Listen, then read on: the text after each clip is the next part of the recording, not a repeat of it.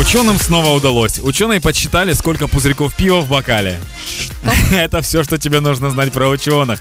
Тема такая, что недавно, относительно, буквально пару недель назад, ученые исследовали, сколько длится опьянение от курения марихуаны. Так. А теперь они подсчитали, сколько пузырьков пива в бокале. И мне почему-то кажется, что это вещи очень-очень связаны. Мне еще кажется, что ученые делают какую-то очень крутую вечеринку. Либо они делают настолько много вечеринок, что это уже обыденность, и они типа находят что-то новое.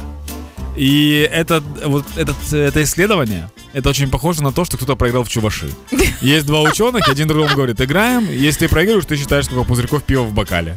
Вот, пожалуйста. Хорошо, так скільки ж там пузырьків-то в бокале? В этом и прикол ученых, потому что они говорят, мы все узнали И, и не обязаны говорить. А, вони просто знають, Они ніякої просто сказали. конкретики. Но они сказали, что образуется от 2 миллионов, от, дву- то есть от 200 тысяч до 2 миллионов пузырьков. В Вот так вот залежності они від посчитали. бокалу, мабуть, да? Нет, в том-то и дело. Э, А. Это, это полулитровый бокал. Просто прикол в том, что вот так вот подсчитали. И мне кажется, что расчет был максимально быстрый. Ну, там, там особого аппарата никто не привозил. Там чисто человек говорит, у меня все тут. Пузырька в счетов не головушке». было, да? Да, да. Э, В общем, э, на самом деле это исследование э, в чем заключалось? Они сказали, что чем больше пузырьков, тем более освежающий вкус пива.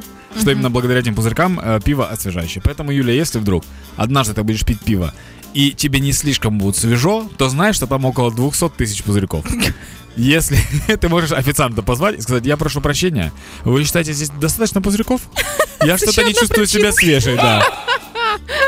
Если что, скажешь, что все твои вот эти претензии подкованы этими исследованиями, чтобы они знали. Фахівцями.